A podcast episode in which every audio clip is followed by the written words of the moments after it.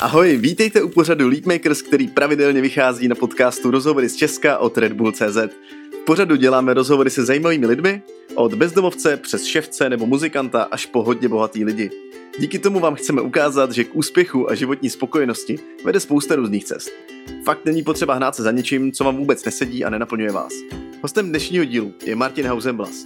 Martin je z mýho osobního pohledu tak trošku mimozemšťan tím, jak přemýšlí daleko za uvažováním většiny ostatních lidí. A tím daleko myslím minimálně tak desítky let dopředu. Stará se o svoje okolí podporou startupů, neziskovek i politickými a filantropickými aktivitami. Znát ho ale budete hlavně jako spoluzakladatele Liftaga a firmy Adler Czech. Ta zrovna před pár dny mimochodem dosáhla na druhý místo v ocení titulem Top odpovědná firma roku 2020. V dnešní epizodě si povíme o tom, proč vůbec pomáhat ostatním a taky o odrážení se od jedna, když věci nejdou tak, jak bychom si přáli.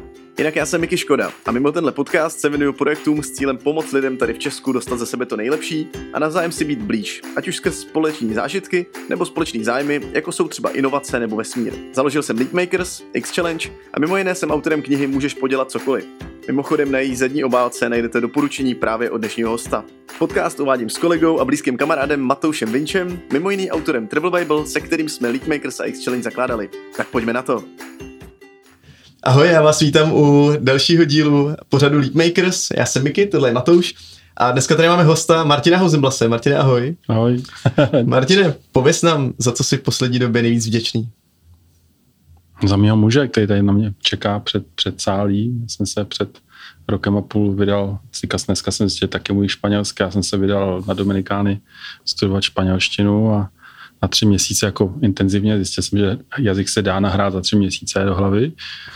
A první měsíc jsem potkal jako úžasného Dominikánce a vlastně jsem se zamiloval a pak teda strašný peripety, jak vůbec ho dostat jako do Evropy a tak. Před rokem jsme se vzali a že to bylo jako tajný, a už to není tajný, takže tak já jsem šťastně mužatej a teďka řešíme vlastně děti a jak se to vůbec jako dá udělat a je to příšerný, daleko prostě nás jednodušší je samozřejmě si kvalitně zasouložit s ženou, jo, ale, ale když to chcete dělat s mužem, je to fakt náročný, takže, takže to teďka jako se chystáme dělat a, a zřejmě to budou dvojčata, budou to američtí státní občané a, a jeden bude černý, protože to je černoch, tak jeden bude černý a druhý bude bílý, tak tak to se děje, jako je to úlet totálně, ale dobrý. Jako. Líbí se mi to. je nějaký zážitek, který tě za poslední dobu, třeba za poslední týden nějak zahrál u srdce? Za poslední týden? Klidně nějaká drobnost úplná. Hmm. Nebo dneska třeba. Ale no, tak, to, tak to pustíme, no, tak jako, že jo, tak v Ústí máme velikou díru prostřed města, prostě obrovský lom, tam se střílí, jako máme to 200 metrů od Míra, od Mírově náměstí. A dneska mě napadlo, protože mě napadají samý střeštěný nápady, ale už jsem dost starý na to, abych se bál, jako, že mě to někdo řekne něco jako špatného, to se mi taky stává tak prostě jsem zablázna. Každopádně mě napadlo, že bychom v té díře udělali velkou přečerpávací elektrárnu, vzali z Labe a když je dost, jako když je dost proudu levného, tak to strkali do Mariánské skály a když bude málo proudu drahýho, tak, tak to budeme prodávat do sítě. Má to výkon 25 MW a, a vede se tam asi 2,3 milionů kubíků vody a, a když se to udělá dneska, už jsem jako byl na poplach prostě architekty a inženýry a tak, že to lítá nebo nelítá, a pokud by to lítalo, tak by to mohlo znamenat, že v centru města bude jako úžasný technický, architektonický dílo, něco, jak se lidi jezdí dívat na dlouhé stráně, mohlo by to být v centru města. Samozřejmě už slyším to halo prostě a tak dále, takže to mě baví, tahle ta myšlenka, protože je taková doba a, a já mám rád jako smělý, drzí plány a mimochodem dneska mě hodně ještě potěšila návštěva Ústeckého inovačního centra, tam se jako společnýma silama a hlavně za, jako tam ten leadership to Martina Maty je úžasný, prostě vybudovat eh, nový centrum inovační pro Ústí nad Labem. Dneska jsme se tam byli podívat a paráda, prostě bomba, že já jsem nadšený. Nadšený. Takže eh, kdybych se tě teďka zeptal, co tě v poslední době nejvíc baví, fascinuje nebo něco takového, tak by to bylo podobné, nebo bys odpověděl jinak?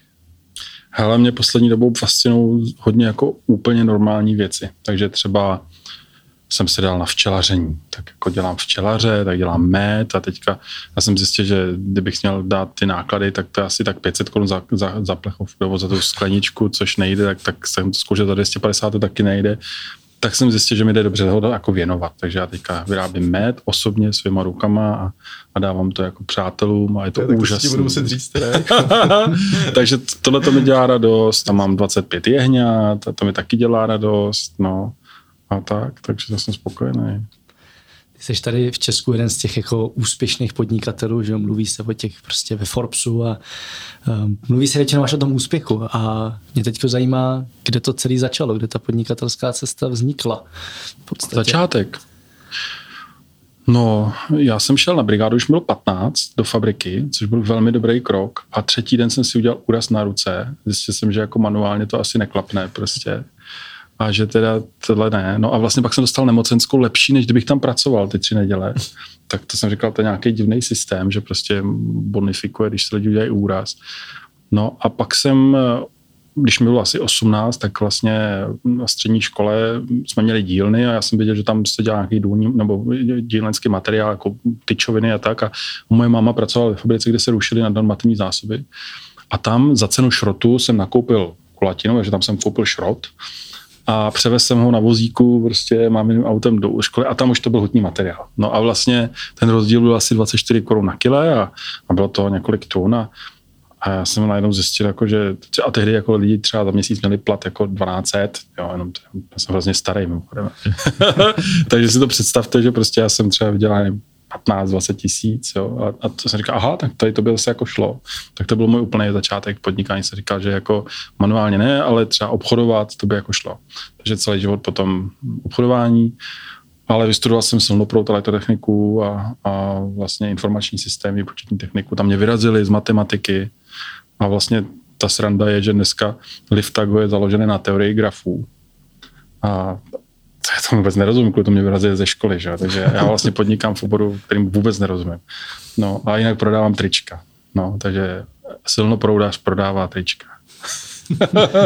no a když jsme byli u těch, u těch triček, teda u, u Adleru, mm, napadlo tě, napadlo tě jako někdy v těch začátcích, že by to bylo vlastně takhle velký? Nebo... První den. Jo? První den, no. Protože já jsem řekl, budeme lídři v Evropě v oblasti reklamního textilu. Protože jako ta vize na začátku, ta drzost, já mám rád drzí věci. Jo? E, ne jako bezohledný, to ne, ale, ale jako smělý. Jo? A, a když vlastně nemáš tu, tu silnou vizi, tak ta, ta vize je jedna ze dvou esencí, která je vlastně jako v podnikání strašně důležitá. Za prvé to, jaký hodnoty dáváš do toho podnikání, to znamená, ty vlastně řekneš tak, jsem král, budíš království, v tomto království platí tyto pravidla. Prostě, jo? A teď vlastně uděláš buď království krále Miroslava, nebo uděláš království krále Kazisvěta. Jo? A podle toho ti přichází ty jakoby lidi, kteří chtějí být v tom království a oni říkají, je, to se mi líbí království krále Kazisvěta. A ti přicházejí ti Kazisvěti prostě. Jo? A vytváříš takový jako, já nevím, jak se to říká, Morlor třeba, jo? Nebo, Mordor. Mordor, to je jedno. Jo? Vytváříš Mordor. A nebo prostě vytváříš království krále Miroslava, kde můžou všichni zpívat a tancovat. A vlastně podle toho se ti vybírají lidi. No a druhý důvod, proč, proč no a ty, ty potom vlastně oni se dívají jako ne to, co říkáš, ale to, co žiješ. A vlastně tím ovlivňuješ to hodnotové pole v té firmě a tím se vybírají lidi. No a druhá věc je vlastně, že lidi se vybírají a přitahují tím uh, vlastně kam jdeš. To znamená, když ty řekneš, podívejte se, my slavíme lídra v Evropě v oblasti reklamního textilu, byl to první den, neprodali jsme ani tričko, tak samozřejmě všichni si klepou na hlavu a tak dále, říkají, no jo, to je nějaký blázen, já říkám, ne, já jsem Hausen blázen, jo.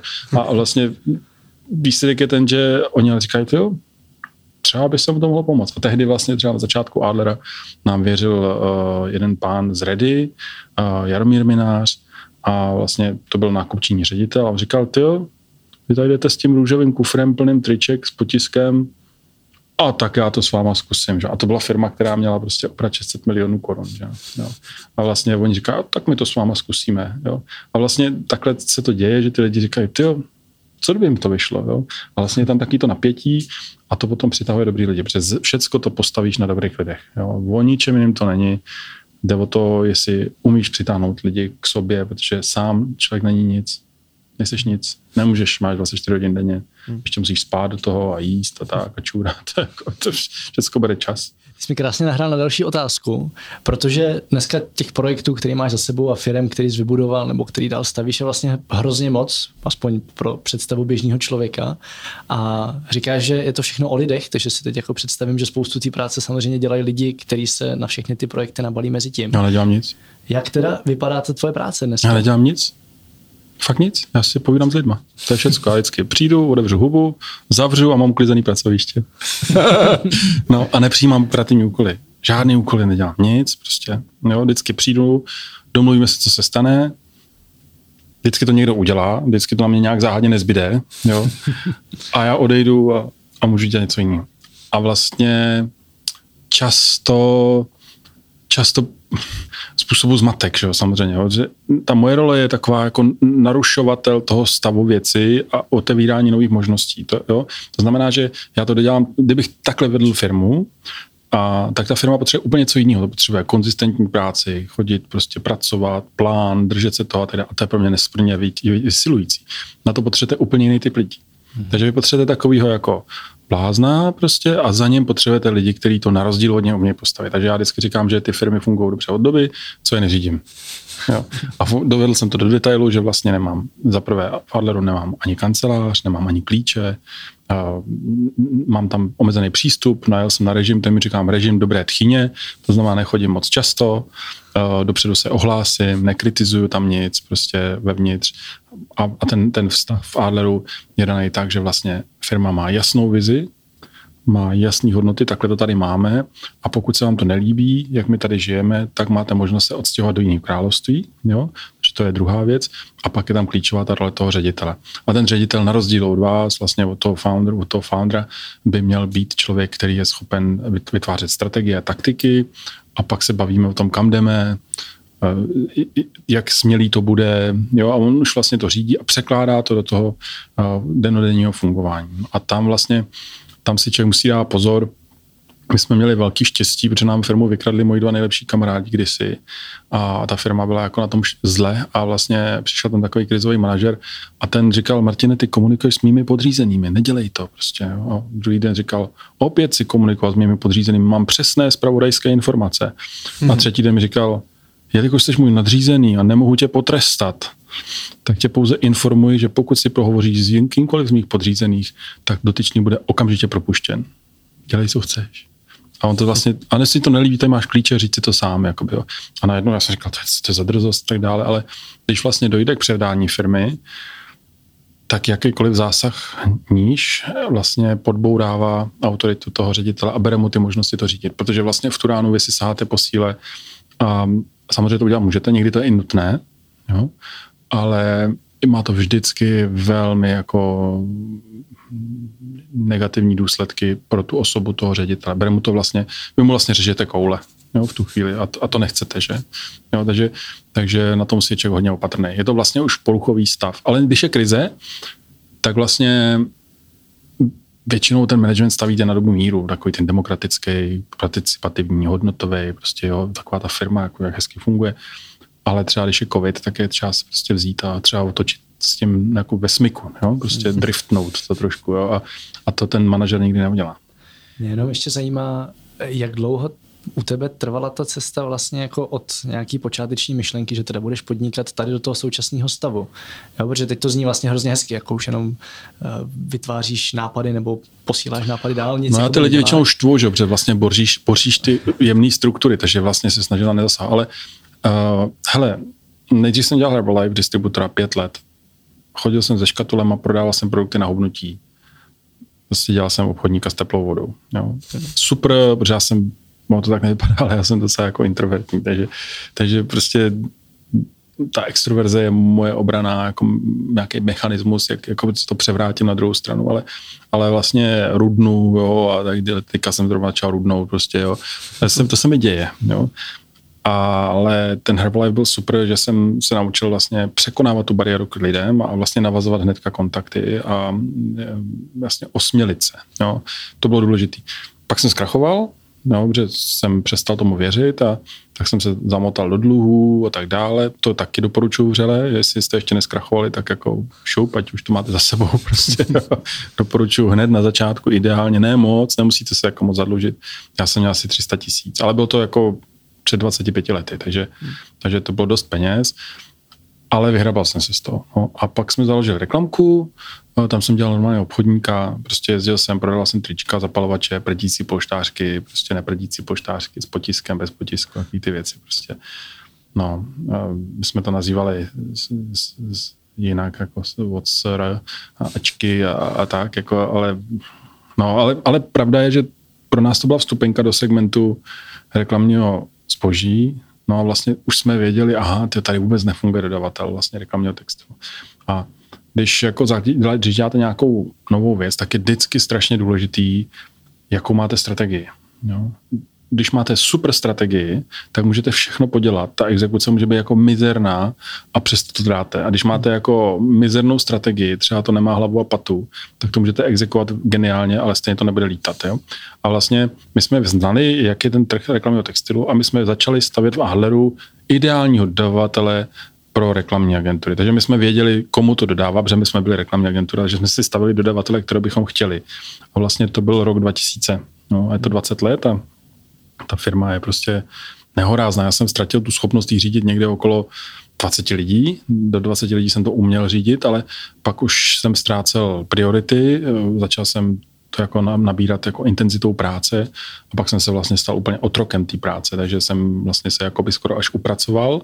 To je celkem častý efekt, jo, že vlastně neumí člověk tolik delegovat, jo, vždycky si říká, já jsem ten nejlepší, dejte to sem, já to udělám, jo, ale vlastně těm lidem bereš hračky, že? takže je to nebaví, pak se v té firmě drží jenom asistentky, nechtějí tam být samostatní lidi, protože jako pod takovýhle lidma, mikromanažerama se nedá pracovat, protože oni vám, oni, oni ti vlastně nedají žádný vítězství, všechno to chtějí mít oni, jakoby, jsou taky jako egomaniaci. No, když, no. Se, když se vrátím teďka eh, do toho období ještě, řekněme, během studia nebo po studiu, vlastně ty mm. jsi teďka několikrát narazil na, na to, že máš zcela očividně docela dobře pojmenovaný jako svoje vlastní vlastnosti, i svoje silné stránky, i to, co dokážeš přinést, nebo to, co nedokážeš. Um, co bys poradil člověku, který teďka hledá jako sám sebe ve smyslu těch svých silných stránek, který může aplikovat do práce? No. Myslíš, že existuje nějaký první krok? No jasně. Jděte ven. Do ciziny. Hned, zítra.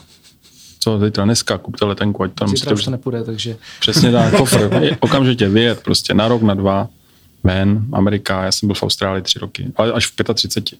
Dobře, tehdy mi to nikdo neřekl, když mi bylo 19. To je zásadní věc, naučíte se jazyk. A druhá věc je ta, že když se budete dívat, tak najednou zjistíte, že tam dělají spoustu věcí blbě a my to tady děláme dobře. A nebo tam spoustu věcí dělají dobře a my to tady děláme blbě. A pak už záleží, jestli se zamilujete tam nebo tady. A výsledek je ten, že vozíte nápady z Austrálie sem, anebo vozíte nápady odsud do Austrálie a, a tam nacházíte vlastně produkty jako tím, že ten svět je jiný. Jo. A, a jakmile tam vlastně nějakou dobu, tak se na ten svět díváte i jako jinýma očima trošku, že to vidíte tady jako říkat, jo, to, jako, to tady je úplně mimo tohleto, jako, proč to tady jako blbě, jako, a najednou máte podnikatelský příležitosti. Takže tam na, já třeba v cestování nacházím inspiraci. Druhá věc je, že vůbec není jako špatný třeba mít 10 prací. No, normálně jako si jet, prostě 14 dní práce, hned to jako ukončit a zase něco dalšího tak a proč jako hnedka nějaký definitiva. Normálně to všechno ochutnat, jo, lítat jako z květu na chvět a, a to je jako, že jo, jako s ženama nebo s mužema, že jo, taky nemůžeš prostě hnedka skočit okolo krku prvnímu, že jo, no, tak jako to nejde prostě. Tak musíš ochutnat trošku a pak už jako víš, co ti, co ti lahodí a co ne a tak a na základě toho můžeš to třeba nastavit lepší. Takže to bych doporučil. No a, a jako záleží hrozně na tom, co ten člověk jako chce. No. Já, pokud tam není ambice, tak když jako budeš sedět a čekat, tak, tak na tebe zbyde to, co na tebe zbyde, že jo? to, co už nikdo jiný nechce. Prostě, jo? Ale když jako máš vnitřní motor a něco chceš, ať je to cokoliv, tak jako vesmír je geniální zařízení. Prostě vesmír je postavený tak, že když něco chceš a chceš to opravdu hodně, tak se celý vesmír spojí, aby tím pomohlo a děje se to velmi překvapivými způsobama, potkáváš ve správnou chvíli na správném místě správní lidi, kteří říkají správné věci, padají kameny ve správném pořadí, píchají se kola, prostě, aby si se domluvil s tím konkrétním člověkem. A pak jenom jako sedí, říká, to není možný prostě, ale takhle funguje vesmír. A je to jenom o tom, jestli v sobě máš prostě tu vášeň, jo, jestli máš nějakou utkylou představu, kterou prostě jako říkáš, jo, tak tohle to chci, ta touha, ta vášeň prostě. A to, že, že na tom pořád myslíš a prostě to ladíš úplně do detailu. A potom hlavní, to jsou jenom snílci, že jo, ale potom jako se sebereš a jdeš do toho prostě. A, a myslím, že je docela důležitý, že spousta lidí neví právě, že eh, by neměli zůstat třeba doma v posteli a říkat si, jak to bude super. No ne tak, jako když jsi v posteli a říkáš, jak to bude super, tak to je duševní onanie, že? To je prostě jako, to je vlastně nic, jo. Ale tam je jako hezký citát tomu, že vlastně jakoby vize bez akce je sen a akce bez vize je katastrofa. Jo, prostě, takže je dobrý jako mít nejdřív tu vizi, pak tu akci. A teďka pracuji s kamarádkou jednou, se hodně kouču startupisty a tak dále. Fajn holka, a, a vlastně ona si během, děláme spolu tři roky, úplně předělala myšlení. Teď zrovna jako přišla, že má tři dny na to, aby prostě sehnala 20 milionů na zámeček a, a tak dále. A, a já říkám, zaměř se na ten výsledek, netrvej na přesném provedení, objednej to a konej a dělej prostě a hoď zadkem prostě. A ona během těch tří dnů vlastně se to úplně celý převerbilo a výsledek je ten, že uh, vlastně nepotřebuje 20 milionů, potřebuje to i nějak jako udělat. A já, to dá? Mohla to normálně dát? Za tři dny? Tři dny? Já jsem říkal, holka, co bys chtěla víc? Prostě tři dny je geniální časování. To mě naučili Herbalife, že za tři dny zvládneš všechno. Co chceš? Prostě stačí ti tři dny, ale musíš zvednout zadek. Jo? A potom ti to ten svět dá, nebo ten vesmír. Já nevím, jak to funguje. Je to nějaký zázrak. Někdo to nazývá synchronní jevy. Jo? Že něco jiného než náhoda je obsaženo v tom, co se děje. Jo? Pak si říkáš, to prdele, co se to tady děje, prostě to není možný. No. no teď, když vlastně popisuješ teda, jak funguje nebo nefunguje vesmír, tak mě by vlastně zajímalo, uh, jak ty pohlížíš na to, ty, mám pocit, že dost silně působíš jako člověk zodpovědný za své okolí, že se jako snažíš na to okolí působit nebo nějakým způsobem, řekl bych, zdravě ovlivňovat. Mě by zajímalo, uh, k čemu, když to vezmu čistě ze sobeckého hlediska, proč se vůbec starat o svoje okolí, k čemu je to užitečný mě samotnému. Jestli zatím máš nějakou duchovnější věc, nebo prostě svoji vlastní, nebo je to udržitelnost? Hmm. Hele, jsou nějaké jako, jako tři fáze v životě. Ta první je egoická, tam člověk si, to je ta raná dospělost, někdo se ani nedožije jiný dospělosti než ty raný, mimochodem. A tam řešíš, jsem dost dobrý, jsem dost dobrý, jako fakt jsem dost dobrý, a furt prostě to ego. Když uděláš tohle, když si koupíš Porsche, tak seš dobrý, že? Koupíš si Porsche. No dobrý, jako no, ale ta garáž, jako, jo, tak poděláš tu garáž, jo. No ale ta manželka, jako jo, a tak děláš jenom manželku prostě. A furt je tam něco nového, no, barák, že jo, tohle, bazén, tohle, furt budeš v tom kolečku a vždycky to přijde jenom jako chvilku, jo, dobrý bazén je, super, co dál prostě. Jo. A celý život jedeš tomhle. Jednoho dne řekneš, aha, ty jo, ale mě to nebaví že máš víc předmětů, předměty se rozbíjejí, lidi tě odebírají, kradou, používají bez povolení. Najednou zjistíš, že celý tvůj život je o tom, že se díváš na předměty a řešíš předměty prostě. Jo? A, a začne to otravovat. Jako, a pak řekneš, ale teď já ten předmět vůbec nepotřebuji, mě nečiní šťastným. No a v tu chvíli řekneš, aha, no tak jako tak tady v tom to není. Dosahování něčeho. A pak začneš si říkat, tam je jako taková, jako kdyby si šel do kopce a v tu chvíli jsi teda na té náhorní rovině, jak koukáš takhle po té náhorní rovině a tam v dálce je tvůj hrob. Jo, třeba tě 20, 30, 40, 51, tam vidíš prostě hrob, říkáš ty, tak tam pozdechám někde. A co jako teď, jo? Jako, co tady jak budu dělat, jo? Tak jako budu jezdit víc, po, třeba mě se to stalo, když jsem předal tu firmu, že jo? Najednou tam nesmíš ani chodit, jo? Seberou ti hračky, jo? Nebo si je, si je odebereš, jo? A co máš dělat? Tak budeš cestovat, jo? A jako další hotel a další znova zabalit kufr a další jako město a další náměstí a, a je to ono, jo? Takže začneš řešit jako dvě důležité otázky. Kdo jsem a proč jsem tady? Jo? A vlastně tyhle ty otázky jsou naprosto zásadní k tomu, že prostě člověk, když se na ně najde odpověď, většinou to musíš najít jako v samotě, ne na Facebooku, eh, ne online, Někdo leze po kopcích, někdo leze, jde přes Saharu, já jsem šel přes Saharu s takovou skupinou bláznů podobných, prostě někdo se, já nevím, jde na hory, někdo jde do, do, do nějakého, se nechá zazdít v nějakým, to je úplně jedno, jsou kulisy, ale je to vždycky samota a je to sám se sebou. A tam vlastně uh, někdy jsou to ještě třeba koučové, jo, někdo jde na nějaký mission quest, to jsou různé metody, ale v zásadě jde vždycky o to samý. Dojít do styku sám se sebou a srovnat si, proč jsem tady. No. A jakmile tohle to víš, tak vlastně potom ten další život se přepíná z toho egoického, jako budu dost dobrý, když něco, do toho stavu uh, sloužím svýmu poslání. No. A potom vlastně ta, ta, ta, to je služba, to znamená, že nečekáš z toho žádný benefit pro sebe, děláš jenom to, co cítíš, že je správně, v souladu. Jo? Když cítíš, že to není správně, to prostě neděláš. Jo? A, a odměnou ti nejsou peníze, ale odměnou ti je pocit uh, naplnění, pocit dobře vykonaný práce. Řekneš večer, to dobrý den, prostě, jo, baví mě to na této planetě. Jo. A to je vlastně jiný způsob fungování, kde potom už si říkáš, no tohle ale dělat nebudu, protože se mnou to nic nedělá, to není moje, já to takhle nechci. A potom říkáš, jo, tohle to mě bere, to je super, to, je, to by mohlo být něčem dobrý. A já mám jako dvě témata. Jedno je něco jako mm, vede příkladem nebo něco takového tam přišlo a druhý bylo udržitelnost. Jo, dvě velký životní témata. Jo, takže uh, no, a to, to, se stalo někdy, když mi bylo tak jako 38, takže už třeba nevím, 9 let se to tak jako snažím nějak jako naplňovat. Takže třeba jsem si říkal, to by bylo hezký, kdybychom udělali udržitelný Adler třeba tak jsme předělali Adler a dneska Adler funguje na sluníčko, neprodukuje prakticky žádný odpady, funguje prostě takovým způsobem udržitelně.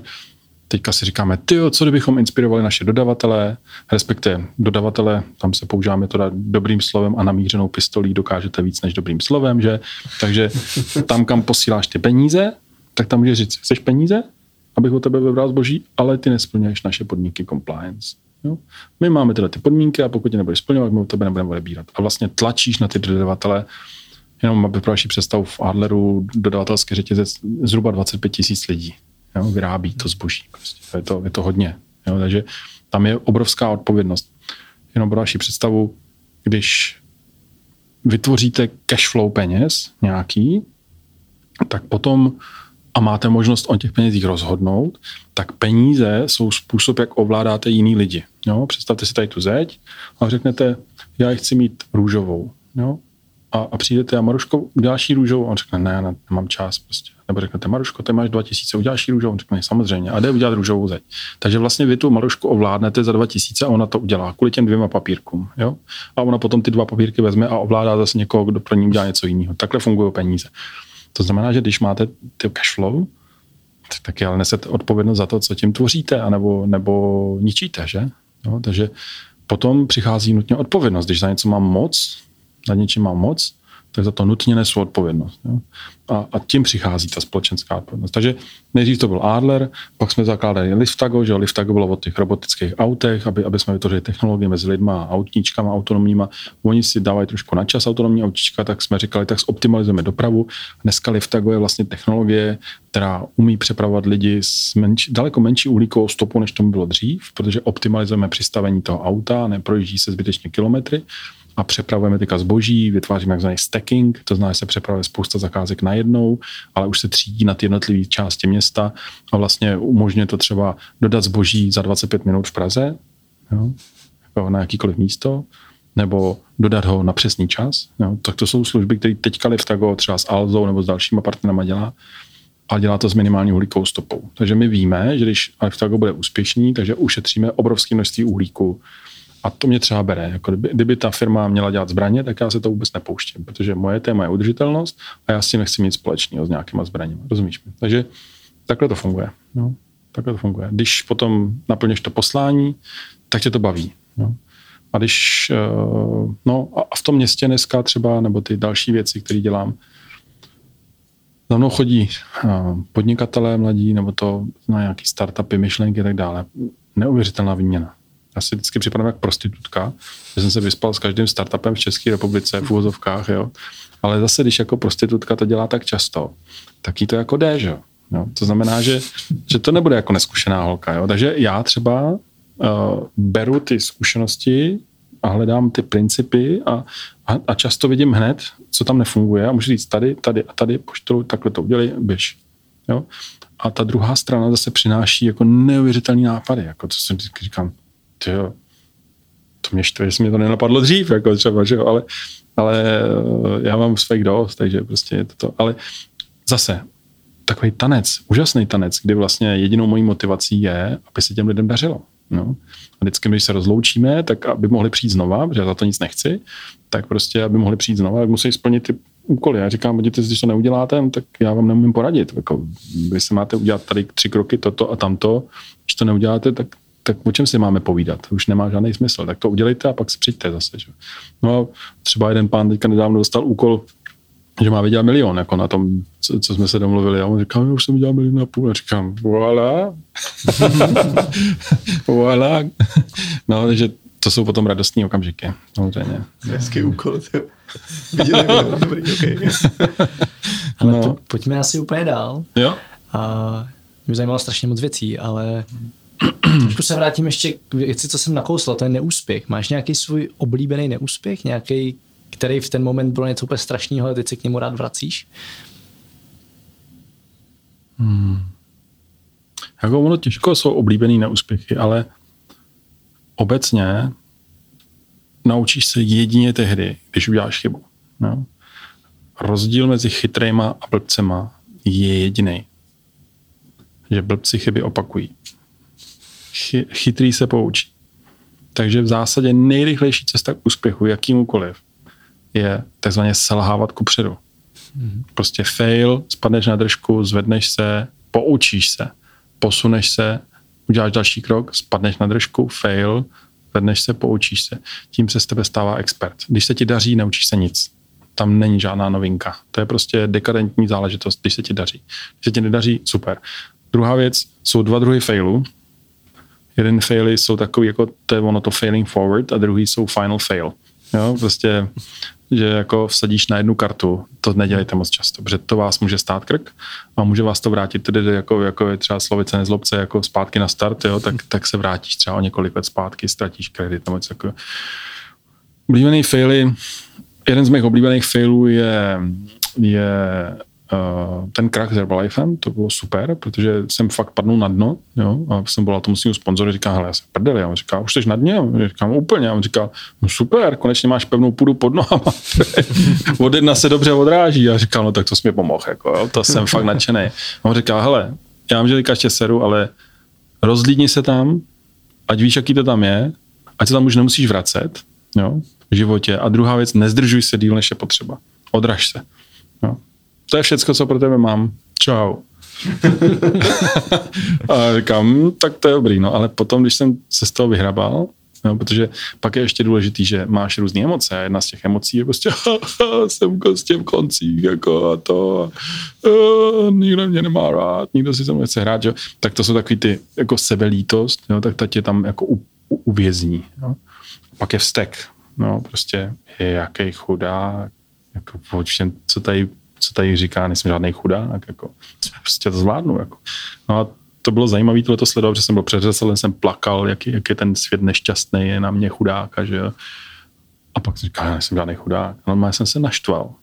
A vlastně ten vztek je výborná emoce. Prostě. Tak jsem se rozhodl, pronajal jsem si tehdy záchytku od města za 12 tisíc. Bydlel jsem pět let v kuchyni. V kuchyni jsem bydlel, jsem takovou postel komunistickou a opravoval jsem tu záchytku, to byl krásný barák, a pak jsem ji pronajal. Já jsem platil nájem, respektive jsem ani neplatil, protože jsem opravoval tu budovu, tak jsem z oprav žil vlastně nájem, ale tu budovu jsem pronajal normálně za komerční nájem. No a, a to mě vlastně vytáhlo jako z toho průseru. Tak já jsem to udělal, vlastně šílený. no, něco, tak... čeho se dlouhodobě bojíš? Ty jo.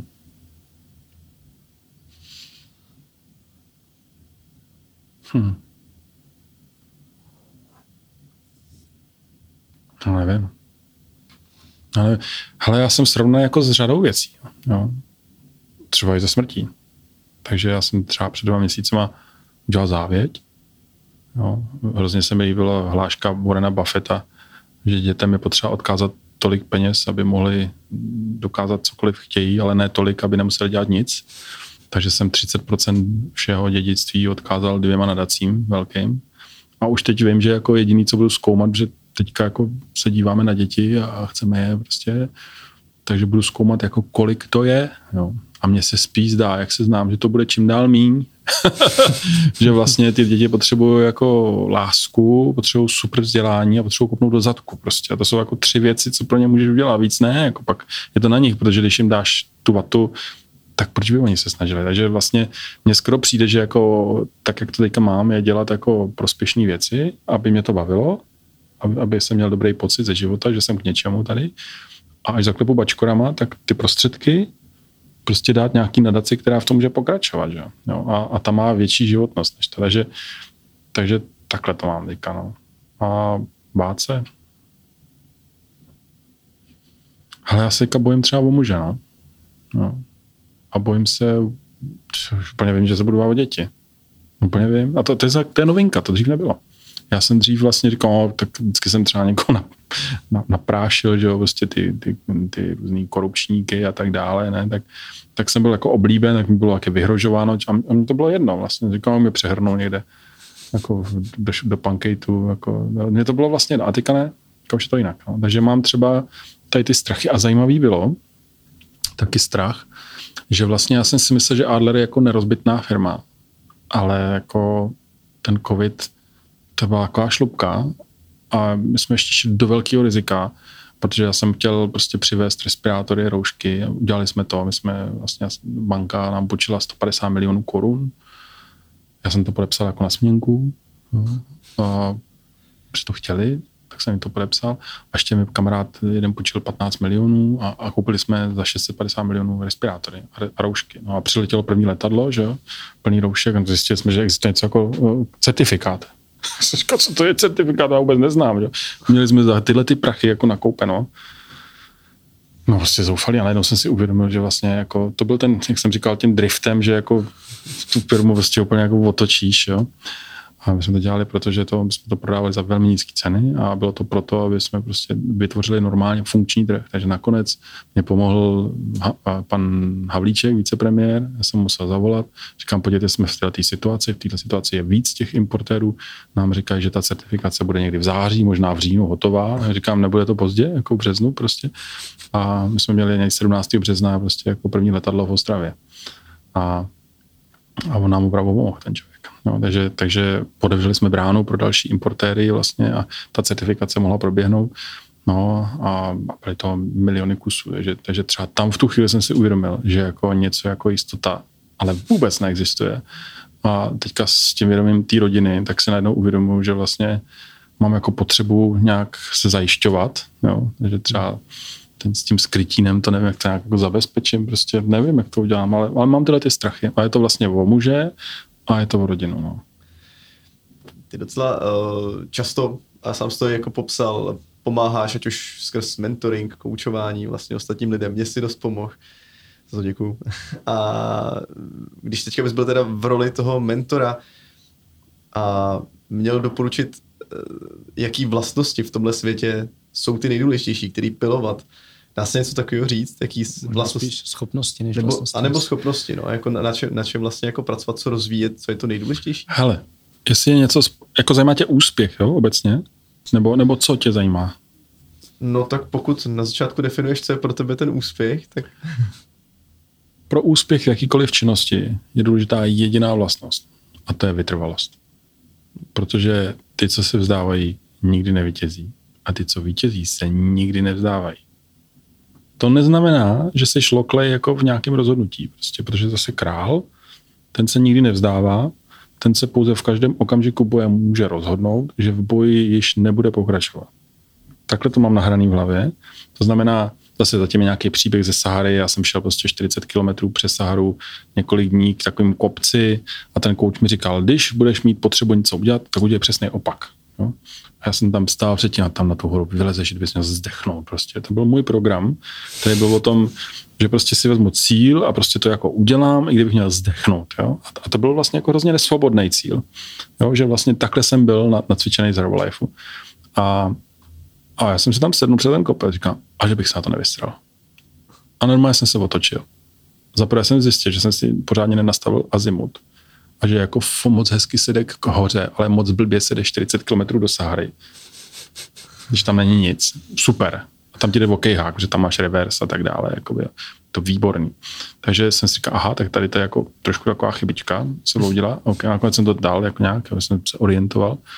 Ale druhá věc byla, že vlastně já jsem získal tehdy svobodu nedosahovat cílu. A, to, a kvůli tomu já jsem šel na ten kopec, abych na něj nikdy nedošel. A mohl se svobodně vrátit. A říkal, wow. Říkal, aha, že já vlastně jako můžu se pro něco rozhodnout, můžu zatím jít, ale když si vyhodnotím tu situaci jinak, tak mám svobodu v jakémkoliv okamžiku změnit znova směr a jít někam jinam. Výborný. Takže to je kombinace jakoby svobody a vytrvalosti najednou. No. A o tom je krásná knížka The Dip, možná už jsem ti o tom říkal. Ještě jsem ji nečet, ale povídal zpěv. Udělej to, udělej okay. to. Jo. Tam, tam je takzvaná uh, křivka, počkej, jak oni tomu říkají. A prostě jednoduše děláš cokoliv, tak na začátku máš takzvaný počátečnický štěstí, to zná všecko, máš úplně nápad, všichni ti blahopřeji, jak jsi skvělý, že a tak dále. Pak se do toho pustíš, nadšení tě opadne, spadneš do údolí slz jo, tam se brečí, jo, takže prostě máš odřený kolena a tak dále, tam jako máš ten failing forward, takže padáš na hubu a tak dále, nejde ti nic, jo, všichni říkají, vykašli se na to, když jsme ti to říkali, že to nebude tak jednoduchý a tak dále. No a pak začneš vidět takový křížky okolo, to jsou hroby konkurentů, to jsou lidi, kteří prostě se do toho pustili taky a taky jako, jako failnuli, že jo, to jsou jejich hroby, takže tam vidíš ty kostry prostě v tom údolí a ty prostě jdeš a jdeš a jdeš a jak selháváš, jak se dostáváš dál v tom údolí, tak rostou tvoje zkušenosti a klesá počet konkurentů, protože tam jsou ty hroby. A najednou jsi tam sám, který má zkušenost na to údolí a výsledek je ten, že to, že to prostě jako konkverneš, že prostě tak. No a výsledek je ten, pak přijde test prozřetelnosti, to se posere úplně všechno. Jo, ta prozřetelnost to dělá tak, že jako těsně před cílem vždycky se to zesere všechno. A to je test. A ten jako říká, opravdu to chceš? Jo? A jakož už to víš, tak už se na to těšíš, se to všechno zesere a řekneš, ty konečně jsme kousek před cílem, tady už je test prozřetelnosti. No a když náhodou je tam další průser, tak to ještě nebylo ono, to byl ještě ten další. Tak, takhle to máš. A to je moje jako mentální nastavení, který mi umožňuje vlastně se nevzdat. No. A to je jediná vlastnost. Není to o tom, že bys byl chytřejší, vzdělanější, nic takového. To všechno se dá nakoupit. Jo? Je to o tom se nevzdat. Můžeš teda jenom říct, ty jsi nakousl slovo úspěch. Co pro tebe znamená úspěch? Hmm, to se hrozně mění. Hele, pro mě je úspěch prožít šťastný život. Plný život. A být v souladu sám se sebou a se svým posláním. To je, to je všecko. Kdybyste měl srovnat se štěstím, jak, jaký to má vztah nebo rozdíl? V Ale případě, kdy, kdy ty se cítil šťastný? Nejvíc, Štěstí jsou dva druhy. No je právě jako když jsi na té, na tý, já nevím, třeba um, na rychlodráze a najednou jako, že to je úžasný a takový jako, no, nebo koupíš to Porsche, tak to je takový jako, nebo máš orgasmus, tak takový jako chvilkový štěstí prostě, jo. A pak je kontinuální štěstí. A kontinuální štěstí přichází tehdy, když právě žiješ v souladu sám se, a se svým posláním a vlastně sloužíš tomu a říkáš, ty dnešek byl skvělý den. No, já třeba každý den říkám muži, muži děkuji ti za dnešek, byl úžasný prostě. Děkuji ti za to, že jsme spolu, děkuji za tvůj čas. Jo? A druhý den ráno prostě si je, vezmeš si mě zase, jo? Tak, takže, takže to, je, to je vlastně to. A děkujem si za každý den. No, protože nikdo neví, že to přijde. Že? A mě teď zajímá, jaký jsou tvoje nejdůležitější hodnoty, podle kterých se řídíš. Hmm. Dobré mravy. Já to, když to řeknu úplně lapidárně, já mám takovou strategii, nazývám to zmrtvý. Jakže? Zmrtvý. prostě nemám čas na zmrdy. nemám čas. Já nemám čas. Takže jak prostě to zmrt, nemám čas. Jo? Nedávám svůj čas zmrdům. Tak to je jedna věc. A sám se snažím nebejt zmrt, což někdy není úplně jednoduchý. Jo, to znamená, tam vždycky máš tu volbu a někdy je to třeba lákavý. Jo? A vlastně to je jako s těma zlodějema, že jo? Zloděj není ten, kdo něco ukradne a ty druhý říkají, to je zloděj a tak dále, ale zloděj je ten, který ukradne, když může. Ty nejdřív musí mít tu příležitost to ukrást a pak se teprve láme, jestli jsi zloděj nebo ne. No? Protože zloděj ji využije a ukradne to a nezloděj může ale neudělat. Takže to samé s, s tím zmrtvím. Takže to je jedna věc, prostě dobrý mravy. To jsem, Podle... to jsem slyšel, promiň, že, že uh, morálka je vlastně to, jak by se člověk choval, kdyby věděl, že se ostatní nekoukají. Mm-hmm. tak to je vlastně s tím zlodějstvím, že jako Přesně tak. nevyužije ty příležitosti. Tak dobrý mravy. Uh, když razíš dobrý mravy, nepotřebuješ mít žádný zákonník, prostě jednoduše nebuď zmrt. To, je, to je celý. Jo? Druhá věc je bezvadná spolupráce, naplnit závazky řádně a včas. Jo? Zná, když to je jako, taky se mi to nestane vždycky, ale můžu zvednout telefon a říct, ale nedám to. Prostě, jo? Taky se mi určitě stalo, prostě jsem něco jako nesplnil, ale pamatuju si to, vrátím se k tomu zpátky, uznám to, jo? protože nejsem zmrt, tak prostě uznám tu věc a jdu to narovnat. Jakoby, jo? A jdu do té odpovědnosti. No. Takže to je plnit závazky řádně a včas, bezovná spolupráce. No a potom peče řádný hospodáře. No. Když teda třeba spravuju nějaké věci a tak dále, tak se chovat tak, abych to prostě neškodil. Když jsem třeba, když spravuju ještě někoho jiného věci, tak za to vlastně nesu odpovědnost ještě o to větší. No, to, to jsou taky tři věci, na které když postavíš cokoliv, tak to bude fungovat. Máš třeba nějaký jako, ať už vnitřní nebo vnější kompas, který ti říká, hmm. jo, teď si teda se zachoval správně, protože někdy to je hrozně těžký, třeba už jako nebejt zmrt, jo? Um, jo. Hodně lidí je v hlavě. Jo, to znamená, snaží se ty věci analyzovat. Problém rozumu je v tom, že on pracuje pouze s informacemi, které má k dispozici. Mnohdy ty informace nemáš. Jako manažer nikdy nemáš informace. Prostě nikdy. Protože prostě teď dopředu a není tam, jako nemá, nevíme nic. Jakoby, jo. Takže rozum má velký limity. Často, nebo vždycky to je tak, že tam, kde neví, tak si dosazuje to, čeho se nejvíc bojí. No, takže třeba holka se ti nevrátila půl hodiny, z někde už měla být doma a to první, co tě napadá, že jí přijela tramvaj prostě, nebo něco takového a už máš strach prostě. Protože si tvůj rozum dosazuje to, čeho se nejvíc bojí. To je přirozený. Uh, tak, otázka, uteklo mi to. Jaký máš kompas, který ti jo. říká, jestli teda jdeš správně? A rozum není schopen přemýšlet o věcech, který jako nemá data. Jo? Hmm. Máme tady ale daleko lepší inteligenci a to je inteligence těla. A inteligence těla není o tom, co si o tom myslím, ale jak se o tom cítím. To znamená, co to se mnou dělá. Jo, třeba Vicky mi zavolal, hej, pojď jako na podcast. Jo. A já jsem se podíval, říkám, co to se mnou dělá? Jo, dobrý, já ho rád uvidím. To bylo všechno.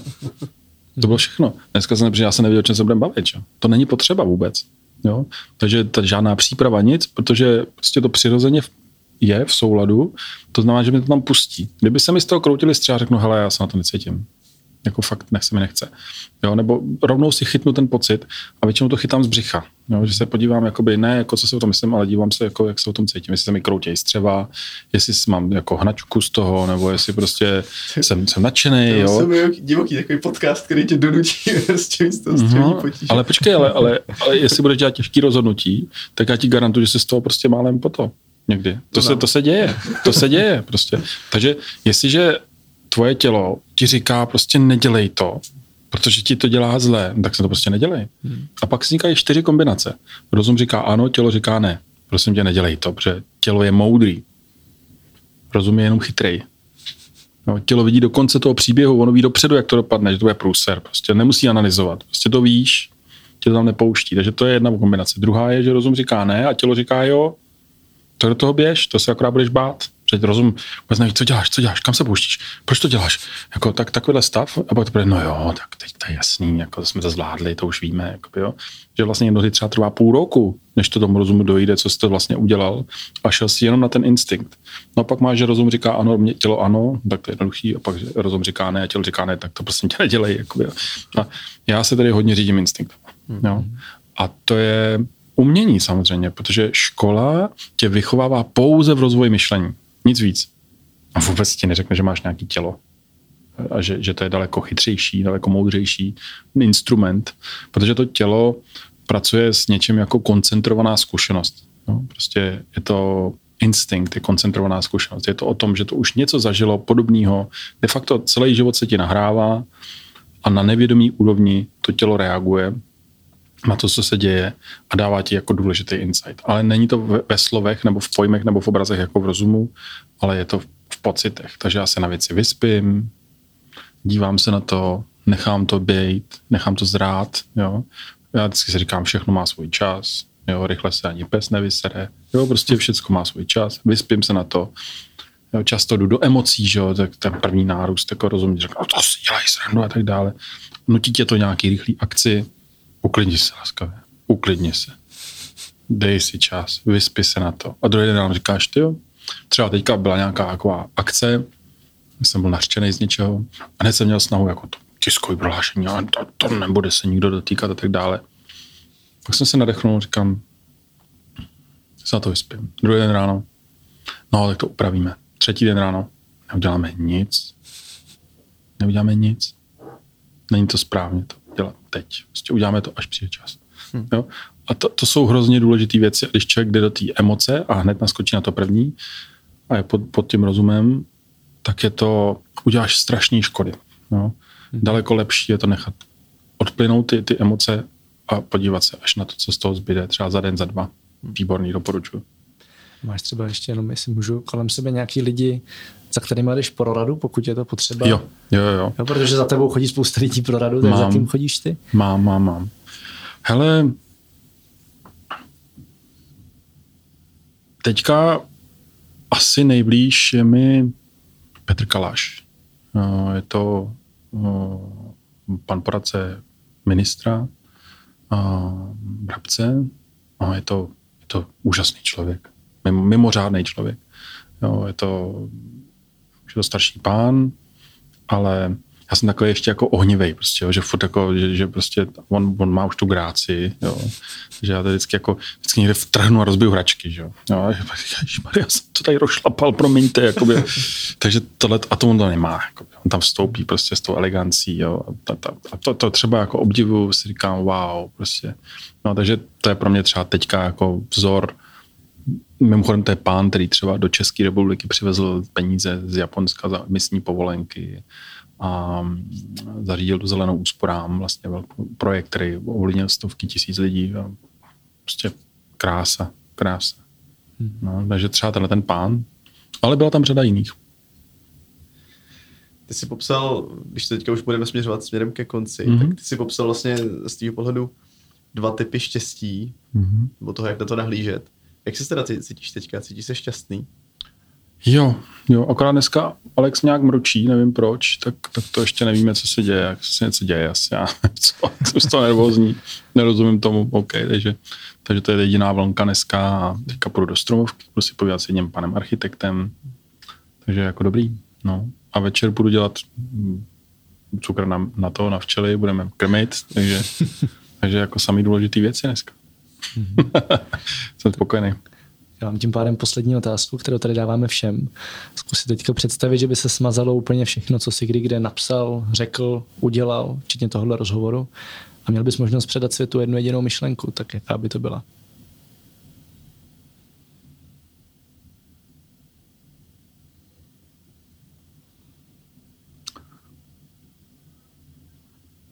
Pokud máte dostatek kapacity mentální na to, abyste něco vymysleli, tak taky máte dostatek kapacity na to, abyste to realizovali.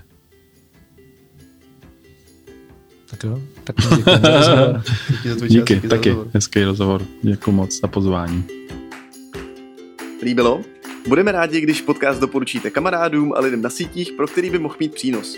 Nezapomeňte taky odebírat kanál Rozhovory z Česka od Red Bull.cz, ať vám neutečou další díly. Najdete ho na Apple Podcast, Spotify nebo kdekoliv jinde, kde posloucháte podcasty. Feedback nebo tipy k podcastu posílejte na podcast.redbull.cz. Nás s Matoušem můžete sledovat na Facebooku a webu leapmakers.cz, ale hlavně na sítích X-Challenge, kde poznáte další kreativní lidi a zažijete s nimi silný zážitky. A mezi tím doporučuji nový podcast od Red Bullu Západy kariéry, který uvádí Aleš Valenta. Baví se s legendami českého sportu o tématu, o kterým se často nemluví, a to o tom, co začali dělat po konci profesionální kariéry. Podcast najdeš na všech streamovacích platformách a video k němu sleduj na redbull.cz lomeno západy kariéry, píše se dohromady. No a my se na vás těšíme na slyšenou v dalším dílu Leap Makers.